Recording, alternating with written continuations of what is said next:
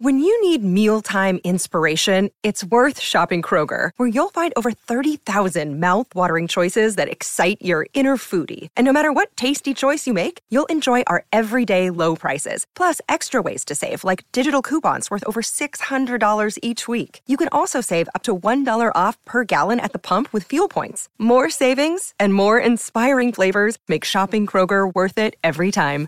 Kroger, fresh for everyone. Fuel restrictions apply.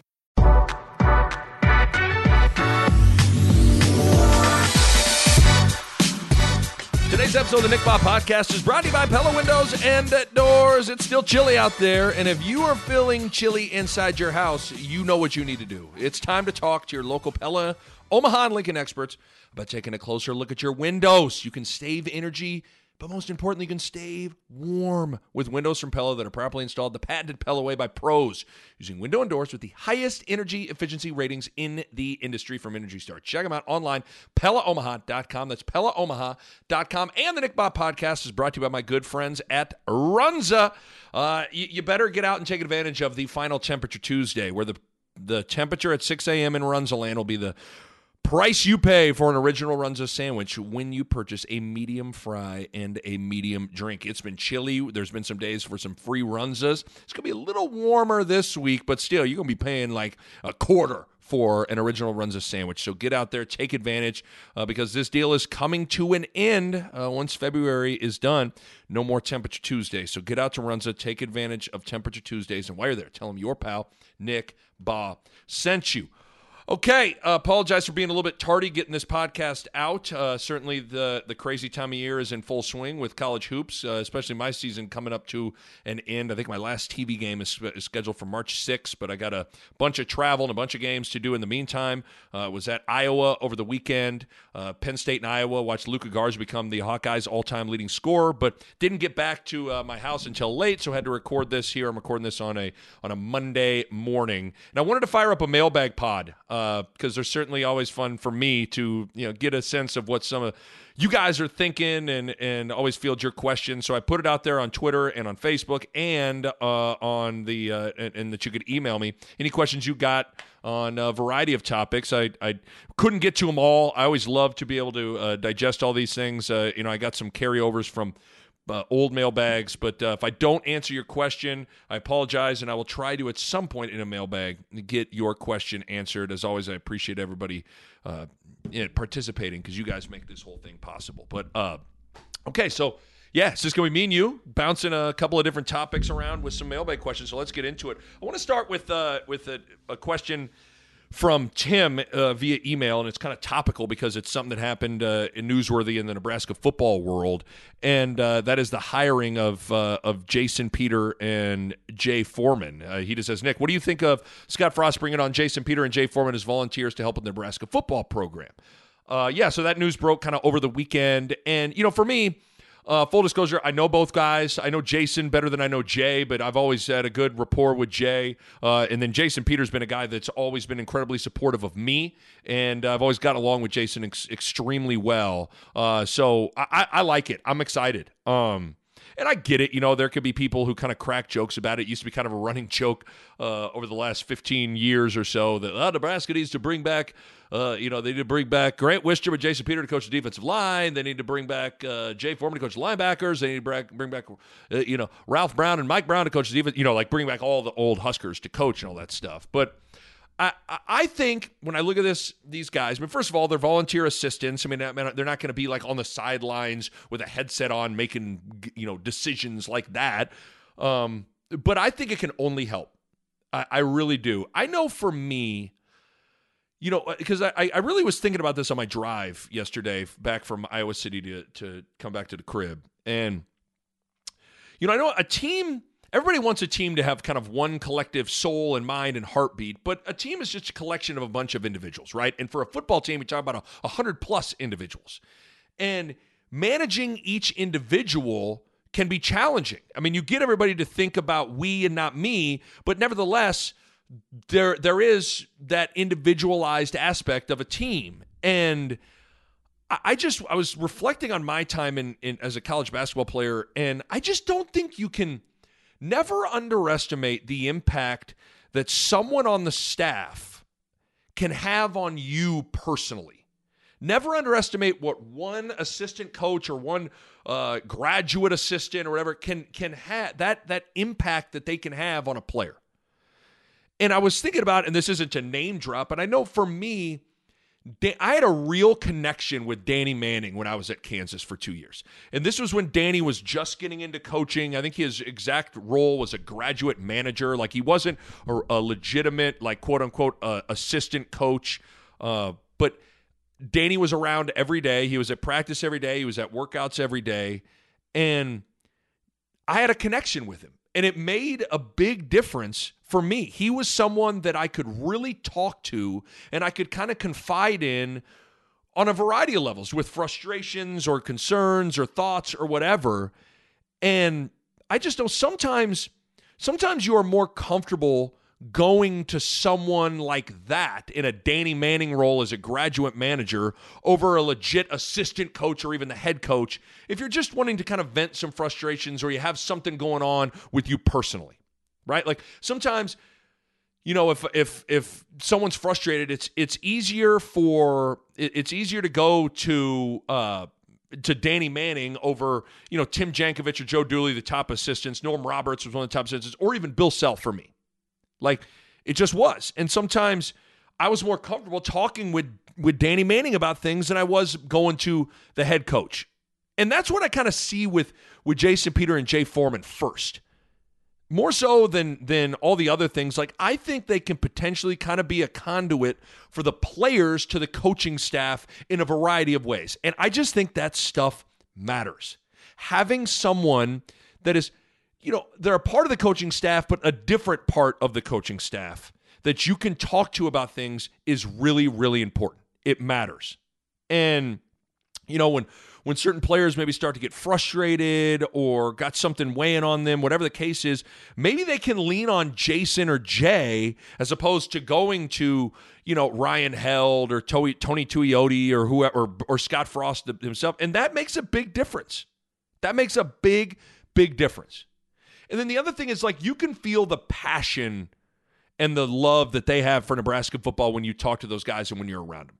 And that there's a reason like Mike Krzyzewski is always hiring former players as assistant coaches because it kind of just means more when you suited it up, you suit, you put on the uniform, blood, sweat, and tears, and played at your alma mater. It's just different, right? Like it just is.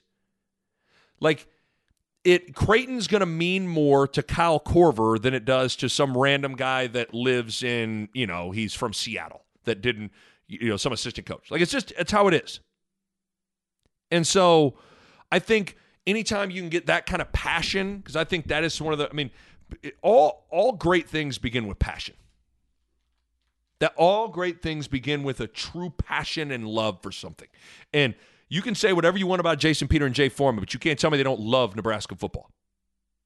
And, you know, I thought Jason put it well in the Lincoln Journal Star and Steve Sipple's article about, you know, kind of him being hired and the impact that he wants to make. And he said this quote, I wouldn't have known how to be great, whether as a team or an individual, unless I was shown the path by older guys. Well, the program has struggled for such a long time now that we don't have the older guys to pass that knowledge down. We will hopefully help the players find a mentality that has them ready for battle every single day they wake up. A mentality that wants to compete every single time they walk on that field, whether it be for a practice or a game. Hopefully, we can show them how to be a team and how to play for one another. And so I, I and I think that's really good because that is true. You know, I mean, the, the beauty of the, the Nebraska football program for, you know, 20, 25 years, 30 years, and kind of all kind of coming to a head in the 90s was the the fact of what Jason pointed out that that a lot of those freshmen and sophomores got onto campus and they were shown the way by those older guys and that's kind of how this stuff works. You know, like people always talk about like how do you what is a culture and how do you know when you got it rolling as a as a football program or a basketball program? Well, one of the number one ways is the upperclassmen are the ones like that are teaching the young guys the ropes and how to do things, how to work, how to operate day to day. And those guys come in and just follow the lead. Like I know for me, when I was a freshman at Kansas, like I just looked at Aaron Miles, who's you know the all-time assist leader in Big 12 history, and all. I was like, I'm just going to do whatever he does. Whatever he does, that's what I'm going to do. Right? And I felt that as I became a captain at Creighton, like, you know, those young guys, they're looking at me, you got to set an example and show them how to do things. And when you lose for such a long time and you have so much roster turnover, you lose that. And as much as we talk about a bunch of different things on what ails Nebraska football, that and what we're talking about is is as big as anything. And maybe Jason and Jay, uh, Jason Peter and Jay Foreman can come in and kind of help with that, just in a different way. In a different way. And so you know, I know when we we you know you think about Jason, he's going to help out apparently in the weight room a lot with Zach Duval, and and Jay Foreman's going to do more with the player development side of things with the new hire from that Frost made, a, a, a guy that he that he worked with at Central Florida. You know, we think about Jason in the weight room, and he'd just be like foaming at the mouth and f bombing all over the place. And listen, he's going to do that. He's an intense dude. Like when Jason walks into a room, the the the energy in the room changes. Like you feel him, and he'll do that. But I just think both those guys have a lot of life experience. You know, Jay Foreman with you know being the son of a legendary football player and then coming in and being you know winning two national titles. You don't think Jay's got a lot of experience? He does. And Jason, you don't think he's got a life experience on and off the field? Obviously, with his substance abuse stuff and him being able to beat that and uh, all the success he had as a player, like he's got a wealth of experience. And you know, it's easy to kind of like you think about Jason and you think like, oh, he's just, you know, it's easier to kind of like stereotype him as like, oh, he's just a meathead. Like, no, you talk to Jason, he's a very thoughtful guy. He really is. So, I mean, it can't hurt. I mean, is it going to be the difference between Nebraska winning a national title or a Big Ten? T- I mean, I don't know. I don't think so. But like, it makes a difference. It makes a difference to have multiple guys around the program that can help on a variety of levels, especially legends in the Husker program like Jason and, and Jay. So I like it, man. I like those two guys too, man. So I'm excited about it. I am. Can't, it certainly cannot hurt. Um, next question. We'll go to Twitter for a handful here. Ben says, if you could play basketball anywhere, where would your top five places be? And he wrote down like you play in an aircraft carrier or you know. So I, I more so took it like literally, not like I want to play on Mars. I want to play uh, in a, on the moon. I want to play in, you know, I'm going to take it and take it literally. Here, I, I wrote down five places. Here would be top five places I would love to play basketball. And these are no no particular order. Number one, Madison Square Garden. Now, having been there for the Big East tournament, you know, you get a feel for it watching a game there. But like I remember the first time Creighton went and played in New York, their in their maiden voyage for the Big East uh, in the Big East.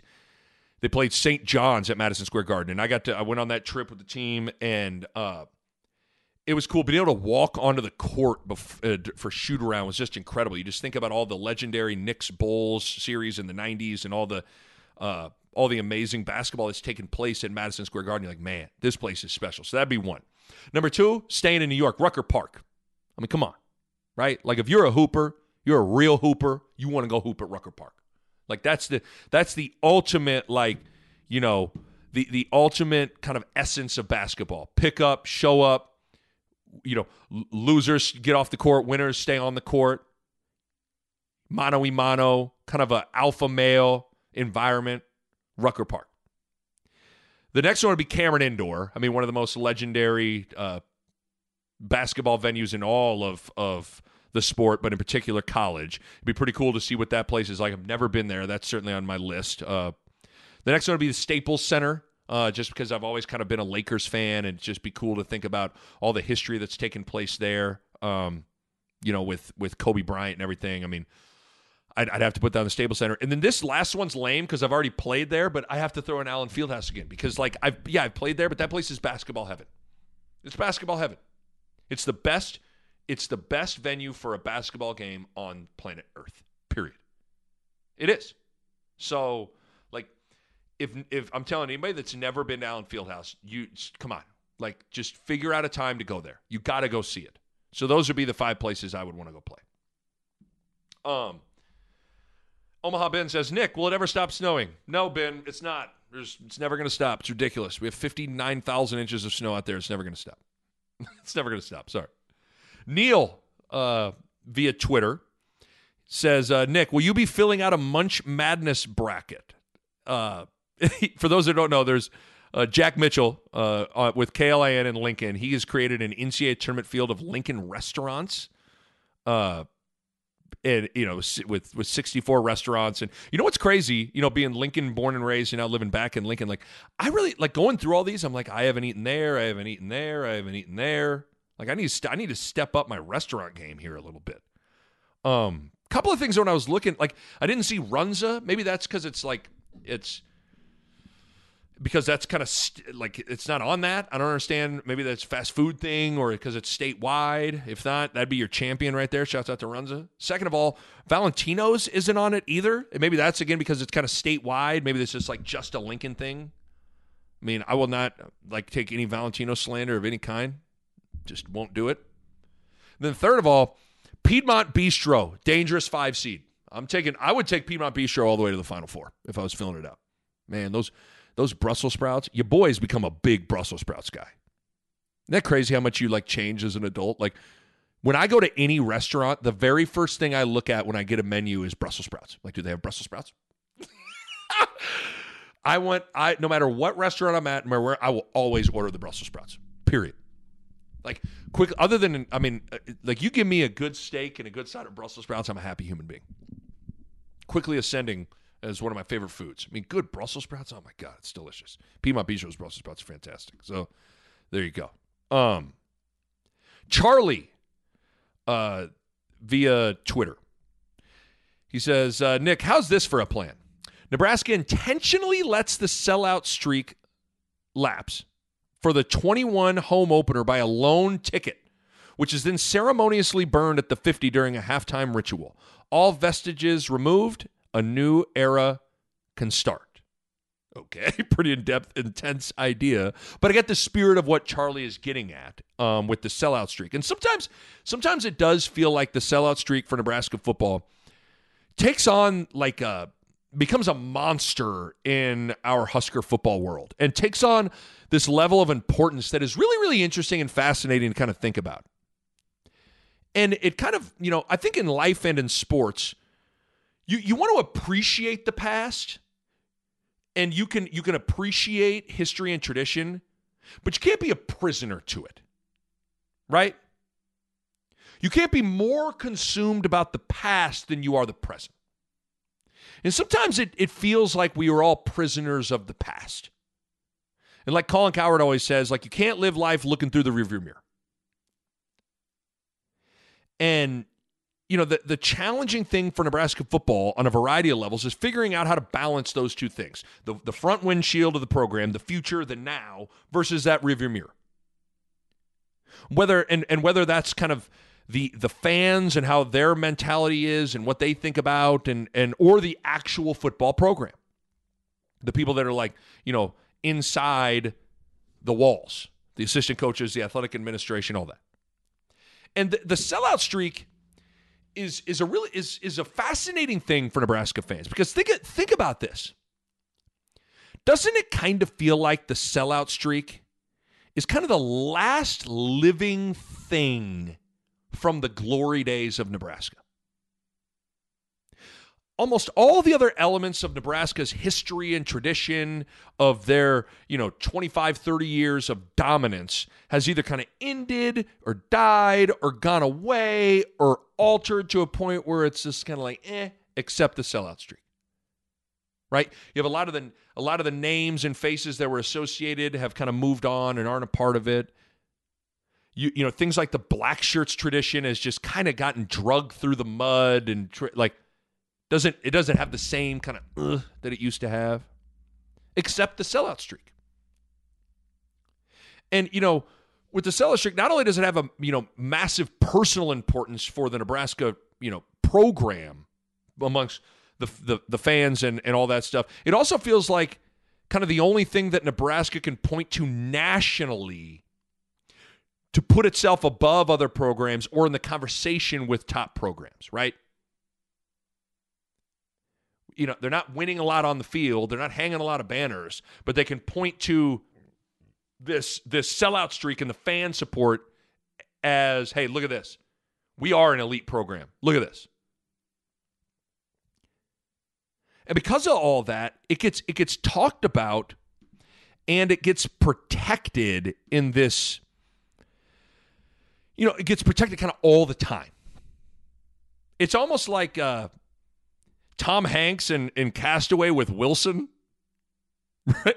Like we're in this kind of analogy. Tom Hanks is Nebraska football and Wilson is the sellout streak. And if that sellout, streak ever ended, it would be like when Wilson kind of floated away off Hanks's little lifeboat to get off the island. Wilson! Wilson, I'm sorry, Wilson. Or it'd be like, sellout streak! Sellout streak! I'm sorry, sellout streak! right? And but what's funny about this though is anyone that's gone to a game over the, the course of the past 10, 15 years knows that the stadium hasn't been completely full numerous times. And listen, I get that the streak is about tickets sold, but still. I think most most Husker fans know this is a streak that is a little, I don't know, a little fib, not fibbed, but it's like it's kind of a technicality, right? It's kind of a technicality. So I kind of I hear what Charlie's saying do we all need to just kind of let the sellout streak go? Or, or let me let me rephrase that. Stop being prisoner to it. Because I mean, the sellout streak talking point literally becomes a reason for for putting a coach on the hot seat or firing a coach. Think about that. Now, obviously, tickets sold always become a a barometer of interest amongst the fans, and and that becomes a, a an arrow that can be used against certain certain coaches. I get that, but like, I mean, it can be a, used as a reason to fire a coach. Like, well, you know, you can't, you got to fire Riley because if he comes back, the sellout streak might end. Really? Like, of all the reasons to fire Mike Riley, the sellout streak's high on your list? Not the, the fact that you're not winning, not like the sellout streak. So it's, it's a weird topic in Nebraska. Anybody that's a Nebraska fan and like they know it's it's a weird topic because it's always talking about. And again, I don't want to poo-poo the significance of the streak in the record because it's a real thing. Like I mean, say it out loud. Selling out every game since 1962 is effing incredible. And it's I know it's a great source of pride amongst the fans. It's living proof of loyalty. And I'd imagine it's it's one of the top things also that Nebraska shows and tells recruits. Hey man, listen. Come here. We sold out every game since 1962, dog. So I'm not saying the streak is dumb and holds zero significance in any form. I'm just saying at times it's taken on maybe greater significance in the minds of Nebraskans and created this weird dynamic where it's it's like it's it's holds everyone prisoner at times. So they, I'm not sure if I answered anything there, but there there you go. There you go. Noah on uh, Twitter says, Nick, what made you leave radio for podcasting? Um, I've touched on this before, but it, you know, you know, for me, it it the first thing there's a lot of different reasons. The first thing for me walking away from the radio, uh, from radio, doing it for ten years, um, I, I kind of felt like doing a daily radio show and and calling games on TV for college basketball. It kind of felt like those two things were coming to a head, and something was going to have to give at some point. Let's take a quick break to talk to you about my longtime pals and loyal supporters of the podcast, Pella Windows and Doors. You know, Pella has a window type for every home and every budget. And you might know Pella for its award winning wood windows, but did you know that Pella also has a complete line of industry leading patented fiberglass and vinyl windows? Pella's fiberglass windows use a patented Duracast material, more durable than aluminum or vinyl made from a composite material used in the aerospace industry for its strength, durability, and temperature resistance. It's big time right there. And Pella's vinyl window series offer all the features that make it one of the most energy efficient windows on the market with the same value and style you've come to expect from all Pella products with outstanding structural integrity, built from multi-chambered fully welded frames and sashes, Pella's vinyl windows assure a quieter, more comfortable home. Bottom line, Pella's vinyl and fiberglass windows are really, really cool. Check them out online, PellaOmaha.com. That's PellaOmaha.com. And while we're here, let's talk about my good friends at Runza. Got another super secret menu item not a lot of people know about. My friends at Runza are hooking me up, and I'm going to let you in on it. This one's just, uh, you know, this one's near and dear to my heart because it's a twist on the best fries on earth. Runza's crinkle fries. It's Runza's chili cheese fries. That's some legendary Runza crinkle fries topped with their homemade chili and cheddar cheese sauce. Let me say that again in case some of you passed out just thinking about it. Legendary Runza crinkle fries, homemade chili, cheddar cheese sauce. Oh my goodness. It's a side that eats like a meal. So there you go another super secret menu item exclusively for Nick Bahe podcast listeners. So stop in, order the chili cheese fries and runza, and while you're there, tell them Nick Bahe sent you. Okay, back to the podcast. In my opinion, it's hard to give all you can to both at the same time.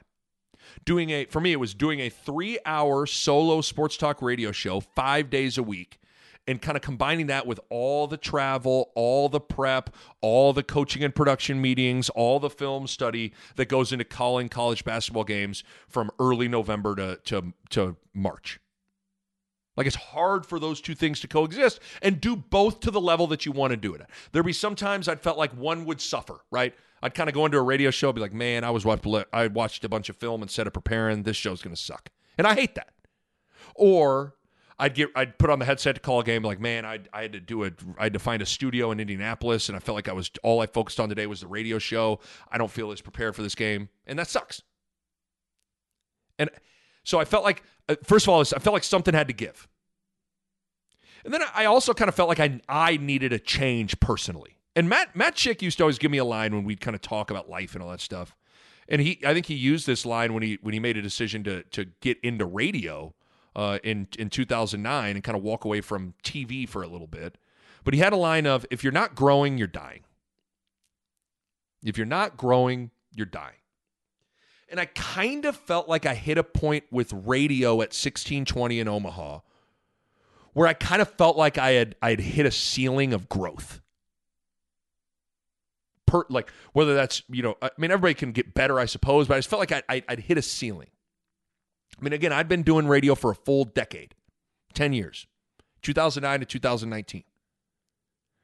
And I, I don't know. It's like I had kind of done it all from an ego notoriety standpoint, right? All those stupid things that we kind of want to scratch our that ego part. Like I had been number one in the ratings.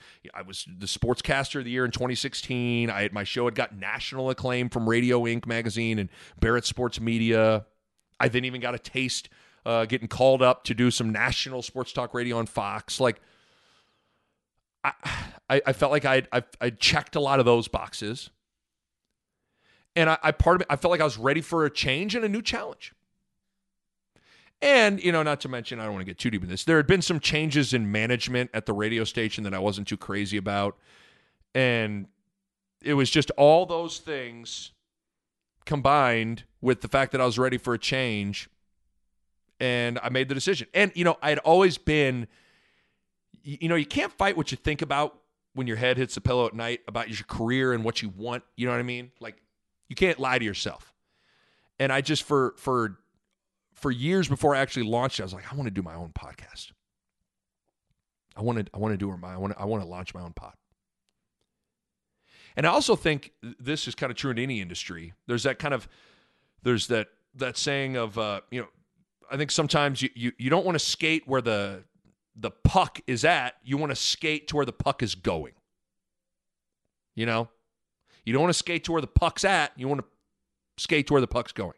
And to me, where a lot of a lot of the podcast space is where the the puck is going. Content on demand is where the puck is going.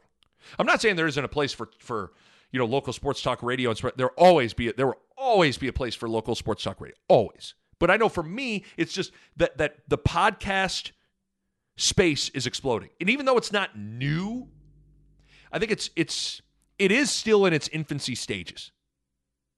And I also kind of looked around the landscape of Nebraska and, and the market and my audience, and I was like, you know what? I could kind of be the first sports centric podcast in this area and all that stuff. Like, It felt like it made sense. Plus, I just I love the freedom it presents.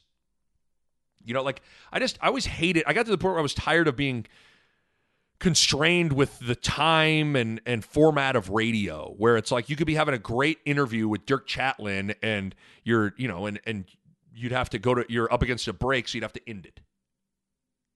Right? Like and I don't know I mean part of me sometimes like how good of a conversation can you really have with someone in 7 minutes? And I also always felt like certain people, when they'd come on a radio show, they go into radio mode, right? Where they're, you know, it's more PC and all that stuff. I think podcasting lends itself to a more conversational, unbuttoned, relaxed type of deal. Like, so I, I like the freedom of the format. I mean, if I want to drink a bottle of wine, get a little tipsy, and cuss with Bo Ruud for 90 minutes, I can. If I want to have Jason Peter on and have him tell X rated stories from his times at Nebraska, I can do that, right? If I want to do 60 minute in depth recaps of old Husker football games with Bo Ruud, I can do that. I can do it. I can do whatever, whatever I want with it, and that is super appealing. So you combine all that with the fact, uh, you know, with also the fact that doing two to three podcasts a week works better with my college basketball TV duties. It just all kind of made sense. It all kind of made sense. Uh, at five star foul, five star foul on Twitter says if you could create an all-time starting five at Creighton, who would be on the floor with you? Okay, so here he said you. So I guess I guess I got to be in the all-time Creighton starting five, which is just laughable, right? Just laughable. But I'm going to be okay. So if I got to include myself when I'm picking the other four players, to me there's a pool of a handful of players that that rise above in the history of Creighton basketball. Doug McDermott, Kyle Korver, Paul Silas, Benoit Benjamin, Rodney Buford, Ryan Sears, you know, Chad Gallagher, Bob Harstad. I'd throw Marcus Zegarowski in there. I think he's got a chance to be the, the greatest point guard in Creighton history when it's all said and done. But those are the I mean, there's been a lot of great players, but those are the ones that rise above to me. And to me, you have two for sure locks in in Doug McDermott and Kyle Korver. Then I, you know, for me, okay, then you got two big guys to kind of figure out. You got Paul Silas and Benoit Benjamin. And both those guys were beasts. But I got to go with Paul Silas. I mean, Paul Silas's rebounding numbers are like you feel like they can't even be true. His his rebounding numbers at Creighton were out of this world. I mean, his he was an unbelievable player at Creighton. So I would say the the lineup locks now are Doug, Kyle, and Paul Silas.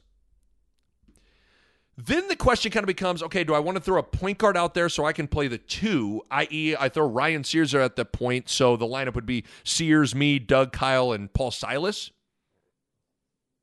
But there's this guy named Rodney Buford that I feel like has to be in it. It's at the point now where Buford's like criminally underrated almost amongst Creighton basketball conversations. He was the all time leading scorer until Doug broke his record. I just feel like Buf doesn't get talked about it. Buf was a problem. Played in the league for a long time too. Like, so I think what I want to do, I I would do this. I could play point guard. I mean, I played point guard mostly at Kansas. I started at point guard at the beginning of my junior year at Creighton. I, w- I was a combo guard. I mean, I was I was my big thing was a, as it was I was a shooter, but I could handle the ball. So how about how about this? In order to make room for Rodney Buford, who's got to be in the all-time Creighton starting five, he was incredible. Here we go. Here's the official starting five, if I have to include myself. Me at the point guard, Buford and Kyle Korver on the wings, Dougie McDermott as the stretch four, and then Paul Silas as the rebounding machine at the five. My assist number is about to go through the roof, and you better just make space for a championship banner with that starting five right there. Incredible, right? Pick the one that doesn't belong. Nick Bahe, Rodney Buford, Kyle Korver, Doug McDermott, Paul Silas. All right, let's go to the email. A uh, couple of these here. So Dwight says, "Hi Nick, question for uh, your mailbag pod. If you go back in time and call a collegiate game of any historical great, taking into account uh, only what they did in college, who would it be? would, would the team around the star matter in your decision, or would it just choose the star? Also, if you could specify your play-by-play colleague for the call, would you choose a modern contemporary like Kugler, or choose someone from that area? Thanks for your time. Love the pods and listening to your analysis on games. Keep up the excellent work. That's from Dwight. Thanks, Dwight. Appreciate you, pal. Um, Well, first of all, I definitely go with Kugler. I got to go with my guy. I'm gonna go. So it's me and Kugler, and then God, it's. I wrote down four game. There are four games that come to mind. The 1992 regional final, Duke and Kentucky. That's the Christian Laettner shot. I mean, it's it's one of the most iconic shots in in college history. The 1979 national championship game, Michigan State, Indiana State, Larry Bird, Magic Johnson, still, I believe, the most watched college basketball game of all time. 1983 NC State, Jim the the the tip in at the buzzer, Jim Valvano running all over the court. The 1982 national championship game, North Carolina, Georgetown, Jordan's game winner as a freshman. And I, it's hard to not I'd either go I'd, I'd, I'd go with either the the 1982 national title game. I mean just cuz think you got Worthy on the floor, you got Patrick Ewing on the floor, you got Michael Jordan on the floor. You got John Thompson on one sideline, you got Dean Smith on the other sideline, and it's it's kind of the first big moment for Michael Jordan, who goes on to be the greatest player ever to walk earth. Right? Like he hits the game winner in the going against the the 2-1-2 zone from kind of the left corner, left wing corner area. So it'd be hard to not choose that game. It'd also be hard to, to, to not want to choose the 1979 national championship game. I mean, you get Larry Bird, Magic Johnson. I mean, it'd be it, it'd be pretty cool to see the beginning of what was, you know, a rivalry that would really kind of save the NBA in the 80s with Bird and Magic, uh, ultimately with the Boston Celtics and the Los Angeles Lakers. So it'd be one of those two. It'd be Nick Bahe, Kevin Kugler on the call for the 1979 national title game, Bird Magic, Michigan State, Indiana State, or the 1982 national title game, North Carolina, Georgetown. You get to watch Michael Jordan as a freshman hit a game winner to kind of begin the legend that was Jordan. There you go. Ryan says, Nick, hope all is well. Uh, what are the chances Paul Lusk gets some head coaching offers after the season? He's proven to be a great asset for the defensive scheme, which has elevated the program. Yeah, I.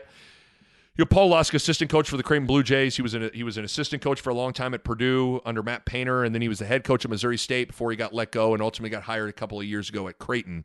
Um, I never know how to fully assess that, like in terms of assistants getting a head job or guys that have been a head coach and getting another crack at it after being an assistant. I love Paul Lusk, and he's a great dude, first of all.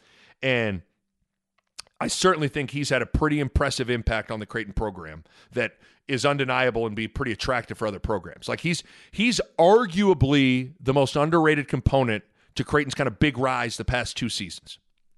Because Creighton's always been lights out on offense. But it, it, took Paul Lusk coming on board and basically becoming Creighton's de facto defensive coordinator for a significant jump on that side of the ball to be made. And, you know, the numbers kind of bear it out. This is these are the best defenses Creighton's had. Greg McDermott, uh, he, he's said this year that this is the best defensive team he's had in his time at Creighton. I'd agree with that, and I think it has a lot to do with Paul Lusk. And what's weird is, you know, Creighton's had some good individual defenders and Khyri Thomas and Justin Patton over the years, even Ty-Shon last year. But I, I think Lusk has done a good job creating this collective defense. And I, I, he's made a huge difference. Creighton's always been kind of like a, a team that's been scouting report specific, and they'll just they'll try to like be kind of gimmicky with like how their defensive game plan is, and they've they still will do some interesting things that are tough to deal with, and not guarding guys outside of 15 feet and really helping off dudes and all that stuff. But I just think I think Lusk has created a system and you know a connectedness on that end of the floor that has really been impressive. He, he's made a Paul Lusk has made a huge difference. He's a huge hire for Greg McDermott. And I've always liked that Greg McDermott has two guys on his staff that have been head coaches. Steve Merfeld, who's the head coach at Hampton. We've seen the infamous, you know, the highlights of Hampton beating Iowa State, Jamal Tinsley, Marcus Fizer, and, you know, Merfeld getting picked up like a baby after the game. Uh, and then Paul Lusk, who's been a head coach. Like, that makes a difference. Those guys that have sat in that chair know what it's like. Um, but yeah, so not sure to uh, to Ryan's question. Like, it wouldn't surprise me to get him get some looks given the success he's had at Creighton, but you kind of just you never you never fully know. Sticking with Creighton, Dave uh, emails emails in and says, "Nick, what has surprised you most about Creighton's season?" Oh man, I mean, it's weird. The season hasn't gone quite how uh, it hasn't maybe looked at times how a lot of people thought it would look. Um, I, I would say I, I, try to think about what I thought heading into the season. I would say one of the things that's been surprising me is I thought Creighton would miss miss Ty-Shon Alexander more on defense than on offense, and I and quite frankly, I didn't think they'd miss him that much. Like, I not say he wasn't a great player, but I thought they'd kind of continue to march on. I think they've missed Ty-Shon way more than I thought they would, and they miss him more on offense, I think, than on defense. I've talked about this. Like, they sometimes it feels like Creighton's another ball handler creator short. That's why they've had to throw Shereef Mitchell out there a few times to play with Zegarowski, to have another guy that can come off a ball screen and make a play. You know, like Damien Jefferson's more of like a mismatch isolation driver than he is come off a ball screen and make a play. Uh, Denzel Mahoney's coming off screens to shoot. He's just got that mentality. And Mitch just isn't a great creator.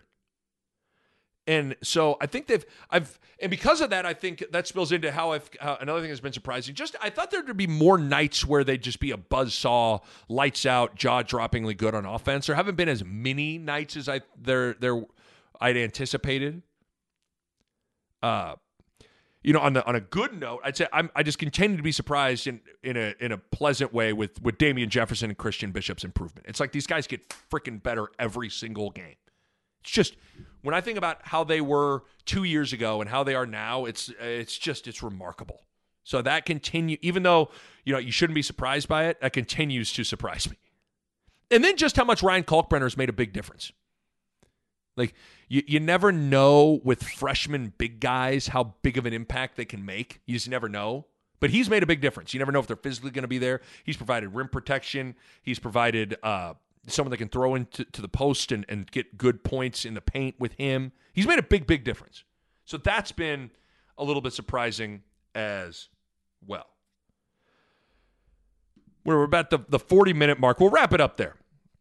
We'll wrap it up there. Appreciate everybody's emails, man, and, and tweets and Facebook messages. If I if I didn't get to your question, I apologize. I'll try to. We I, I need to do this like once a month. Uh, try to get to to everyone's question. I always love doing this, man. I hope you guys enjoy this. This is one of my favorite pods to do just you know stockpile a bunch of questions and talk for 40 45 minutes. I just love it. I absolutely love it.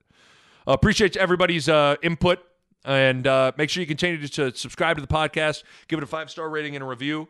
Uh, at any time you can email me nick at nickbahe.com uh, always love getting your feedback any thoughts what you like about the pod what you don't like what you want more of whatever uh, hit me up, man. Appreciate your support of the podcast. We'll catch you next time on the Nick Bahe Podcast. All right, my thanks to Pella. If you're thinking about a new window or a new door, now is the time. Check them out online on the web at PellaOmaha.com. That's PellaOmaha.com. And uh, my thanks to my good friends at Runza. Best fries on the planet, great burgers, cheese Runza, delicious. The food is simply fantastic.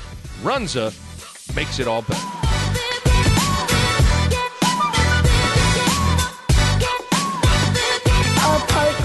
Media Production.